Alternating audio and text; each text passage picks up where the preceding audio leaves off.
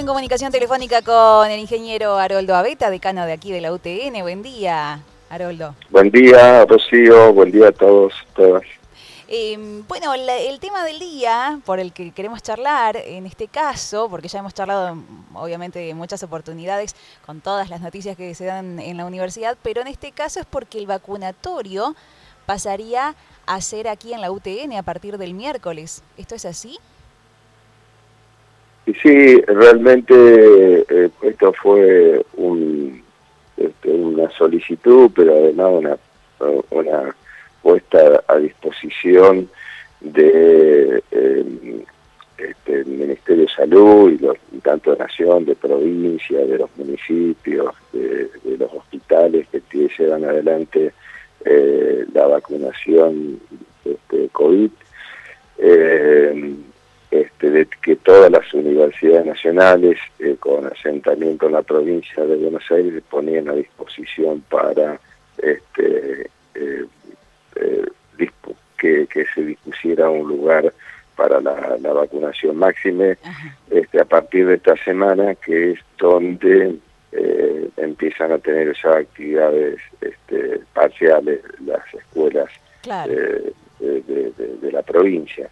Entonces, bueno... Claro, en la eh, Escuela Técnica 2 ya se empezaba a complicar, si era así, porque ya comienza sí, Sí, sí, sí.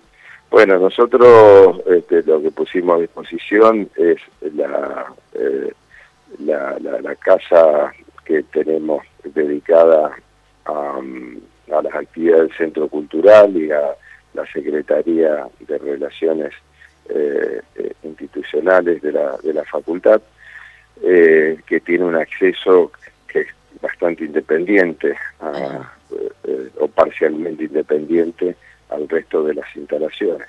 También, bueno, no que nos sobra, sino que, que bueno, la gente este, se puso también a disposición a sacar las cosas, retirar las cosas y, y disponerla en otro lado en forma transitoria. Sí, es un lugar que está... es un, lugar adecuado. Sí, está bien pegado al río, le contamos a la gente. Eh, está como detrás de la universidad, sería así, ¿no? Eh, bien pegado al. Sí, en la parte de, atrás que tiene es la que tiene mejor vista. Claro, es verdad. aquí la vemos desde la radio. Ahora, si no, si, si ingresan desde el Parque San Martín en toda esa caminata que hay al costado del río, al fondo, ahí enseguida. Claro, sí, la idea es mantener ese portón abierto y también el, el acceso que se tiene desde el playón con dos, eh, hay dos puertas de ingreso hacia ese sector para que pueda alguno que necesite usar los sanitarios eh, que están justamente y los servicios de cantina que están justamente en ese sector en planta baja.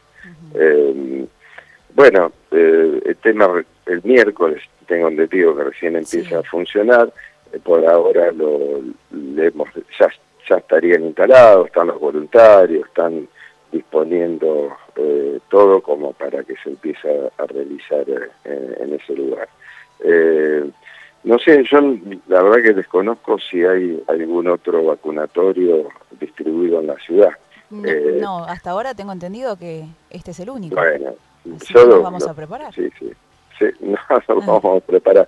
Lo que parece bastante reducido como para si, si vinieran las vacunas que necesitamos.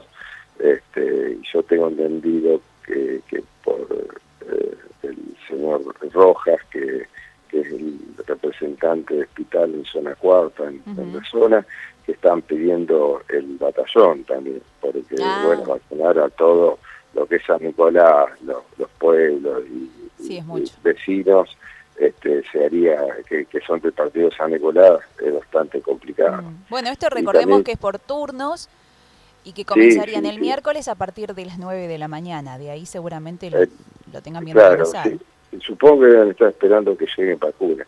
Que una cosa para aclarar, este, no, eso que esté en la facultad no implica que alguien de la facultad, alguien que tenga turno eh, este, eh, y, tenga citación, este, va a poder ser vacunado. No, por favor, bueno, sí, sí. Es muy, es muy buena la aclaración dada la situación.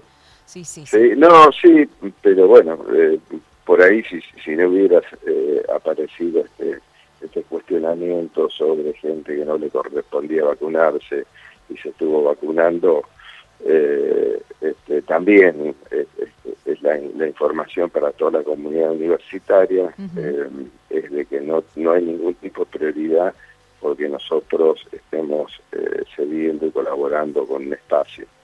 Y, bueno, queremos estar a la altura de las necesidades. Nosotros afortunadamente tenemos todo el control de cámaras, alarmas, que, además de la seguridad que, este, que el mismo operativo tiene a través de, la fuerza de seguridad, nosotros eh, colaboramos porque de hecho eh, hay gente que está mirando las cámaras las 24 horas de los 365 días del año. Y creo entiendo también que es de lunes a lunes o del día que de miércoles a miércoles no no paran la vacunación los fines de semana tampoco. Así que mientras haya vacuna eh, eso va a estar eh, disponible. Perfecto. Bueno, Haroldo, te agradezco un montón la comunicación. ¿eh? gracias por aclararnos esto, porque bueno, la situación aquí en la facultad, de momento los cursados siguen siendo virtuales.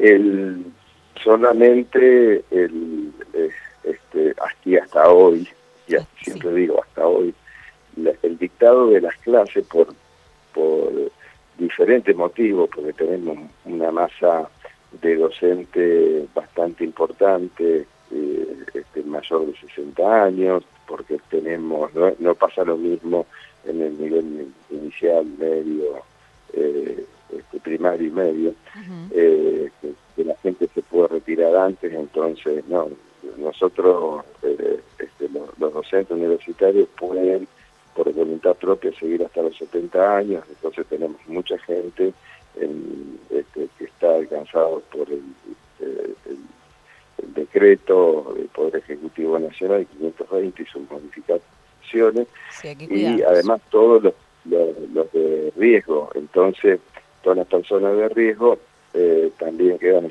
exceptuadas. Entonces, el problema es cómo, eh, salvo que por voluntad propia y llenando una declaración jurada pueden ir, pero no podemos organizar el dictado parcial de eh, las clases teóricas, los trabajos prácticos de laboratorio, las prácticas profesionales, eh, todo eso es mm, por responsabilidad propia, pero hoy por indicación expresa del Ministerio de Educación, Secretaría de Política Universitaria, este, el CIN, la propia universidad, los gremios universitarios, hemos convenido que se van a desarrollar, se tienen que desarrollar para todas las facultades de la UTN este, los trabajos prácticos de laboratorio por grupo y respetando el protocolo eh, ah, que nosotros tenemos propio y que hemos aprobado por el Consejo Directivo, que son las cosas, medidas básicas y clásicas.